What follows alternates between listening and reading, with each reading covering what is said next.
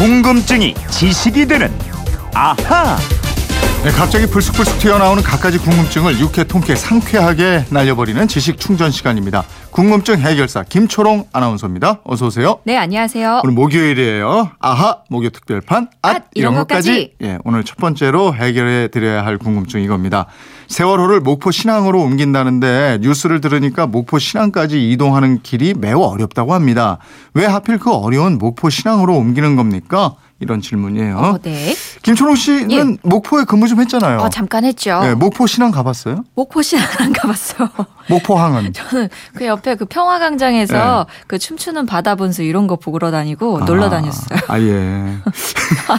예, 다음 질문해 주세요. 예. 예. 이 질문 한 분이 누구냐면 MBC 라디오의 최만식 엔지니어예요. 아, 네네. 예, 저희가 여기서 방송할 때 밖에서 콘솔 그저 음향 기기하고 이런 거 만지는 엔지니어 MBC 직원인데 호기심과 궁금증이 많은 분입니다. 예, 오늘 먼저 요거 좀 해결해 드려야 되겠어요. 예.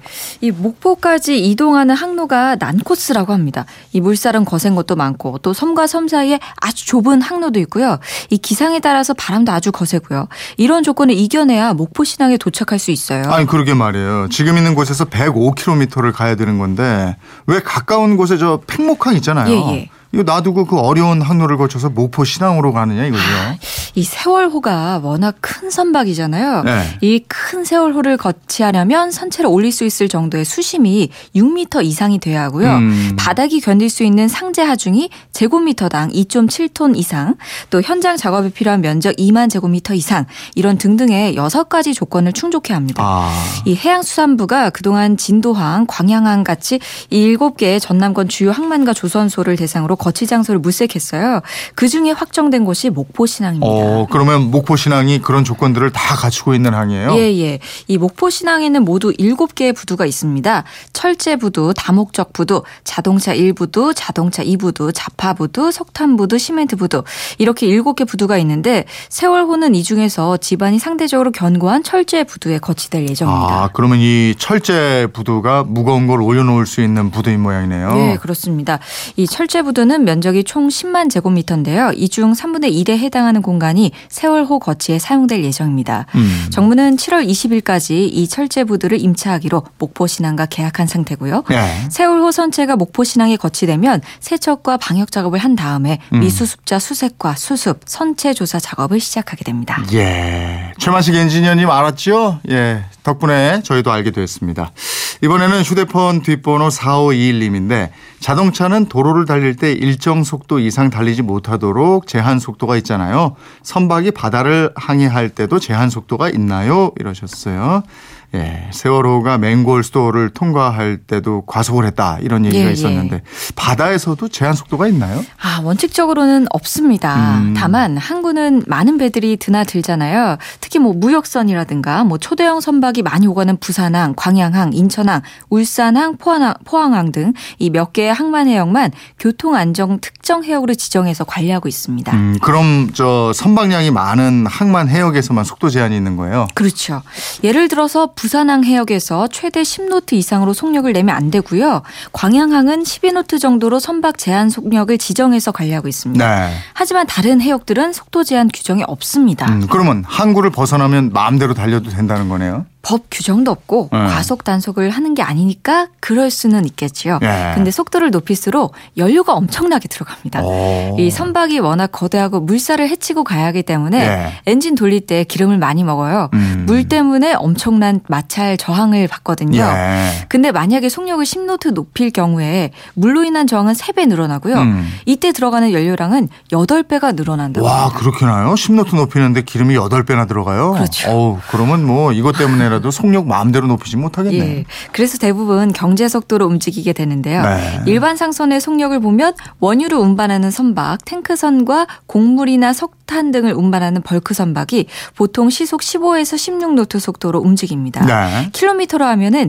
28에서 30km 정도로 보시면 되겠고 네. 컨테이너선이 가장 빨리 갑니다.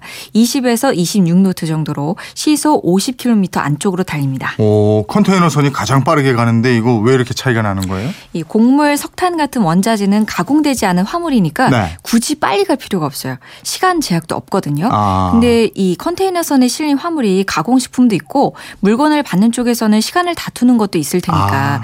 비교적 빠른 속도로 운항을 하는 겁니다. 예. 그럼 여객선은 어때요?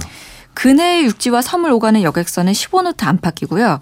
부산에서 일본 시모노세키로 가는 여객선이 있죠. 네. 이거는 쾌속선이라서 35에서 40노트, 어. 시속 70km 안팎으로 달리는데 음. 거의 바다에 떠서 운항한다고 보면 됩니다. 어, 제법 빠르네. 예. 그 기름값을 생각한다면 엔진 성능이 좋다고 해도 속도를 높이지는 못할 것 예, 같은데 예. 그래도 속도 제한이 필요하지는 않나요? 근데 바다 상황이 워낙 변화무쌍해서 속도를 제한하는 게 의미가 없다고 하더라고요. 네.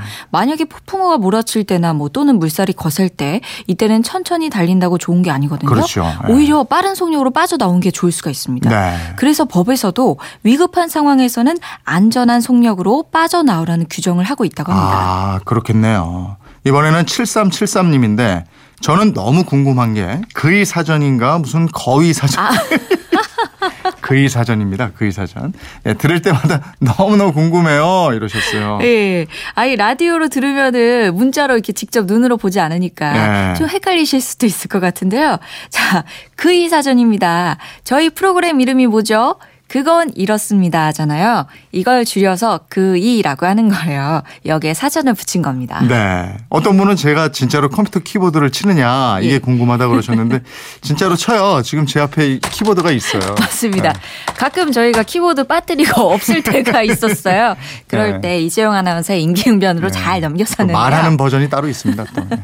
예, 이 음성 사전을 또 어디서 구할 수 있느냐 물어보는 분들도 계세요. 네. 그의 사전은 오직 그건 이렇습니다에서만 들을 수 있어요. 저희 제작진이 사- 제작하는 사전이니까요. 그리고요, 가끔요 제 음. 이름도요 이상하게 보내주시는 분들 계시는데요. 저 김초롱이에요. 김철홍이라고 가끔 보내주신 분 계시고요. 네. 제 뒤에 나오는 곽지연 리포터 있죠. 네.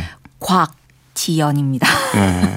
기억해 주시기 바랍니다. 이름도 마- 정확히 기억해 주시면 예. 감사하겠습니다. 예. 아하 목요 특별판 앗 앗, 이런 이런 것까지. 예. 오늘은 여기까지 해야 되겠습니다. 질문하신 분들께 모두 선물 보내드리겠고요. 김초롱 아나운서 수고하셨습니다. 고맙습니다.